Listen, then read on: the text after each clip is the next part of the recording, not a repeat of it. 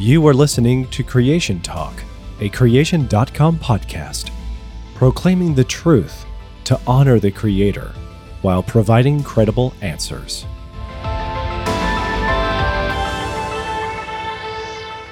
Hi, I'm Scott Gillis, and I'm here with my associate, Dr. Jonathan Sarfati, one of our scientists. G'day, Scott.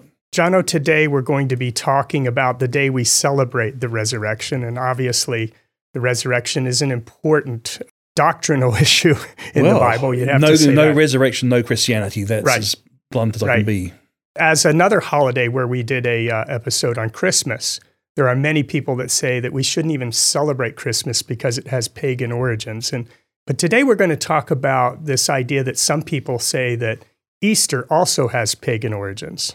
Right. That seems to come from a, a very bad book called The Two Babylons by Alexander Hislop in the 19th century, uh, with some really ridiculous historical um, claims which have no basis in fact a- and really outside of scripture. And one of the things he says is that Easter is related to a pagan goddess, Astarte or Ishtar.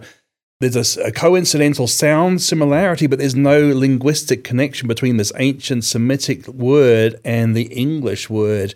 And in fact, when you look at the other languages, they're all based on the Hebrew word Pesach via the Greek Pascha. So you look at the language like Spanish Pascua, okay, Yeah. uh, most of the languages, Russian's also Pascha. So, so where, why, if it's a pagan celebration, why have no almost no other languages adopted the same word? That's a good test we had for Christmas as well. If it doesn't work in the other languages, it's probably not pagan in English either. Yeah, I read your article on this, and I remember one of the things you mentioned is in South Africa, the word scat means treasure. Yes. But in Greek, the word skata, which sounds just oh. like it, means something very different. Oh. Very different, yeah, yes. in fact, excrement. So, Yes. so obviously, just because two words sound alike doesn't necessarily Yeah. logically conclude that they have their same origin. Yeah, that's that's very sloppy linguistics on his part. And then when you can actually trace the word Easter, it goes back to, say, Tyndale's version of the Bible, of the earliest translation into what's called early modern English. The King James is basically 80% of Tyndale.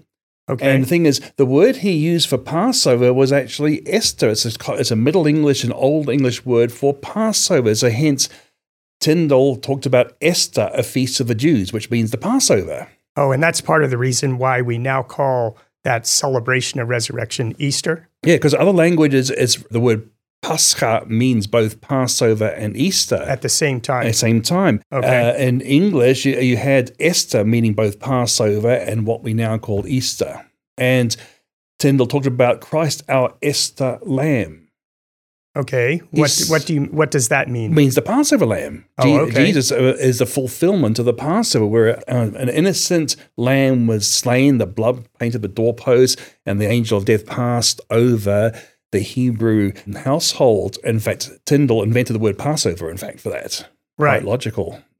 And so this is much of where the word Easter finds its roots. It is. As opposed to what many are saying that it has this pagan origin in the word. yeah, Is they clearly right? don't know anything about uh, the history of the English language if they're saying such things. It's complete nonsensical.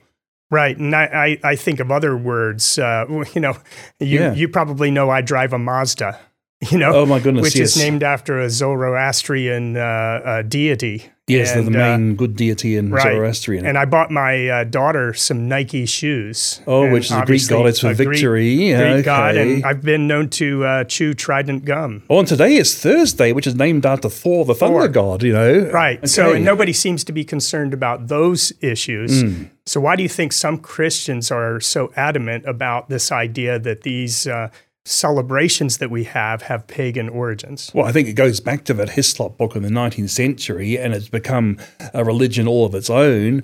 Man made traditions are quite powerful. Um, look at the Pharisees with Jesus. Okay, so they defend their man made traditions and forget about why the reason we're supposed to be celebrating it. And that's the most important thing. What are we celebrating, not what we call the celebration? Now, in that celebration of Easter that we now have, of course, most or many people, excuse me, they first think of things like the Easter bunny and Easter eggs. And of course, a lot of Christians have issues with that because it's kind of commercializing the idea. But Oh, yeah. I think in your article you said that there's even some Christian roots in those ideas. Is that right? Well, that's right. I mean, it's interesting how atheists are using the same arguments as Alexander Hislop, uh, have just run with these to try to mock Christianity. But uh, the Easter egg comes from the Lenten celebration before Easter, where people would give up something, in this Yes. case, eating eggs. But instead of wasting all the eggs, they'd hard boil them um, for eating after Lent was over, and they would color their eggs with red to symbolize the blood of Christ. Okay, so you got it's it's a Christian's idea, not a pagan idea. I'm not saying you have to have Easter eggs, Yeah. but it comes from Christians and not from pagans. And what about this idea of the of the the rabbit, or I guess in your article you said a hare? Yeah, it's the Easter hare, and again that goes back to medieval Christian Germany. It's not pagan; it's Christian medieval Germany. So again, the so-called pagan, if it was pagan, it'd be much older than that. But in fact, we can't see it before medieval times. So a lot of these traditions that are associated with Easter actually have Christian origins. Hmm. When it comes to Easter eggs, I think we're all thankful for those little chocolate ones. Yeah, I think so. Yeah. And there's nothing un- unbiblical about chocolate any any time of year. and aren't we thankful? Yeah. so let's deal with the second question that we Mm-hmm. were talking about. And that was this idea that actually came to me just a few months ago. I Mm-hmm. had a man approach me and he was quite emotional and talking about how the Bible couldn't be true because Mm. of one thing. And that was because Jesus said that he would be in the tomb for three days and three nights. Right. And told me that uh, 72 hours hadn't passed from the time of the crucifixion on Good Friday all the way to Easter that Sunday. Well, I mean, some people answer that wrongly, in my view, uh, by saying that Jesus therefore must have been crucified on a Wednesday because that would fit the 72 hours, but that has problems of its own. Yes, because the scripture is very clear that Jesus was crucified on the day of preparation, which Right. would have been the day right before Sabbath, Yeah. which would name it Friday. And that's how the church has always understood it. Right, Yeah. right. So I think if we can go back to the original scriptures, we can maybe get clues about why. I think so because uh, people have this uh, modern Western way of counting as opposed to how the Jews would count, which Exactly. was to count any part of a day as a whole day. I mean, we have this in English because of uh, hotel hire. We hire by the night. Uh, even if it's not a, t- a full 24 hour stay, we get dinged for, the, for any part of that 24 hour stay. Right, for a night. Yeah. So this original scripture comes from Matthew 12 40.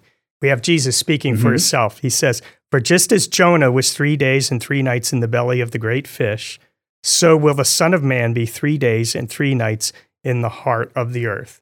And of Mm. course, the challenge there is that it had to have been 72 hours, three days times 24 hours. But like you said, that's a Western interpretation of what's meant by the word day. And you can show from the Bible itself that's clear the Jews understood it as being any part of those three days, three whole days or any part thereof. Right. Yes. In the in the article you wrote on this subject, you referred here to 1 Kings 20, 29 as an example of that. Mm-hmm. And here we read, and they encamped opposite one another seven days. Then on the seventh day, the battle was joined.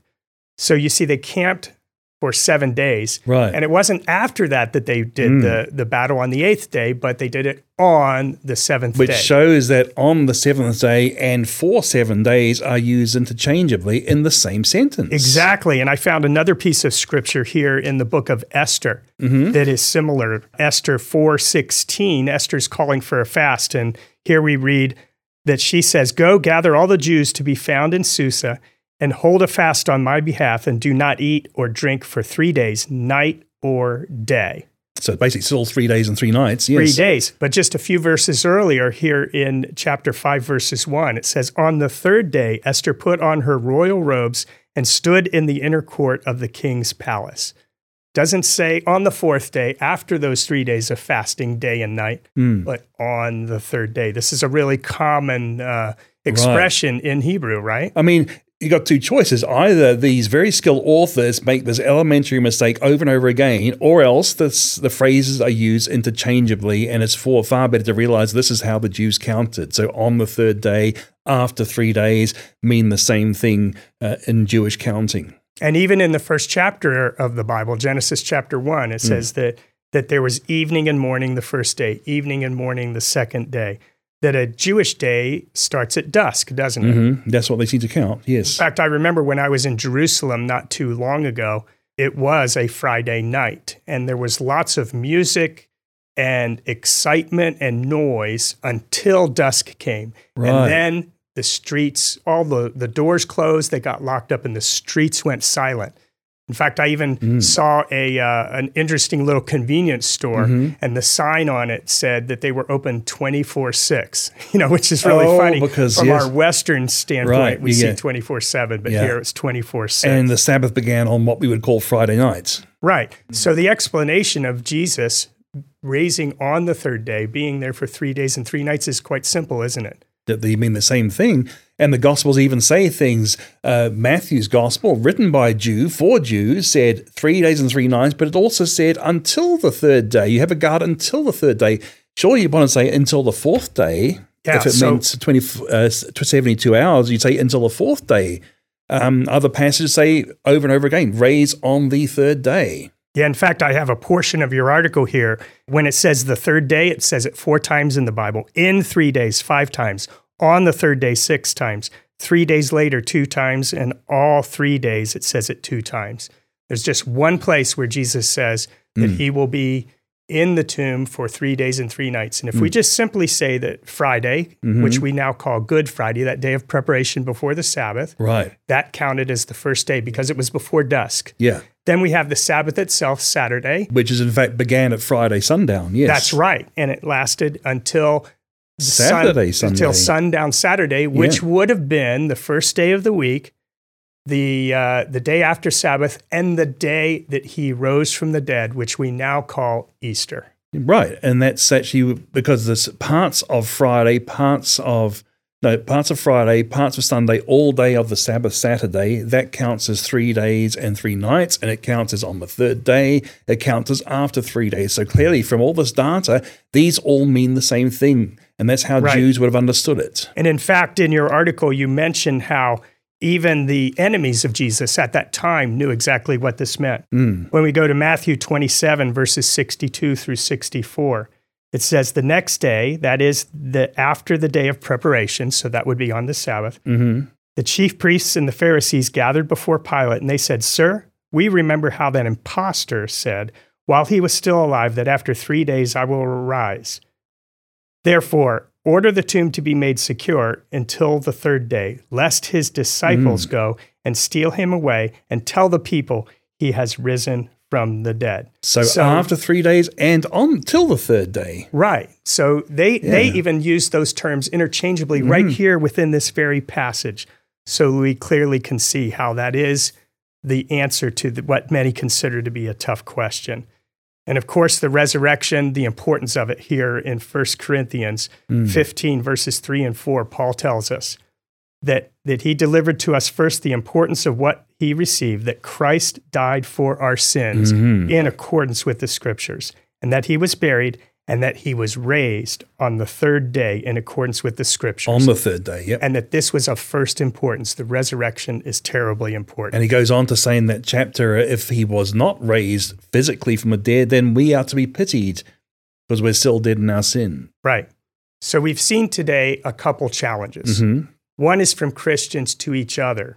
You Which sh- um, atheists have actually copied some of these Christians, unfortunately. Yes. But it's good for us Christians to mm-hmm. go ahead and, and consider these things. That's one of the things that we do in our website. Mm-hmm. For example, you can find answers about this idea of Easter being having pagan roots in your article. Just go to creation.com slash Easter mm-hmm. and you can read that article.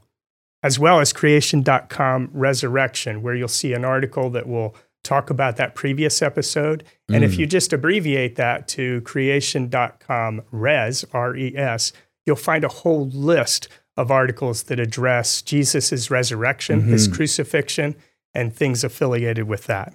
But you know, I think it's more important to consider that second question that there's a lot of people in our culture that that mm. challenge a straightforward reading of the Bible that they say that there's contradictions within the scripture itself, right?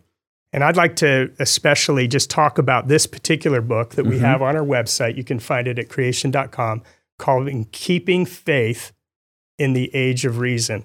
And in this book, there are 420 alleged mm. contradictions in scriptures that are specifically outlined. And these contradictions have been put out on the internet over and over again. The same list seems to reappear. So if you want a defense for your faith about how the Bible truly is the Word of God and it's inerrant, this would be a great book to have mm-hmm. on your shelf to be able to refer to that. But more important, you know, the biggest challenge that seems to be facing in our culture against a straightforward reading of the Bible, right? What do you think that is then? well, that evolutionary idea.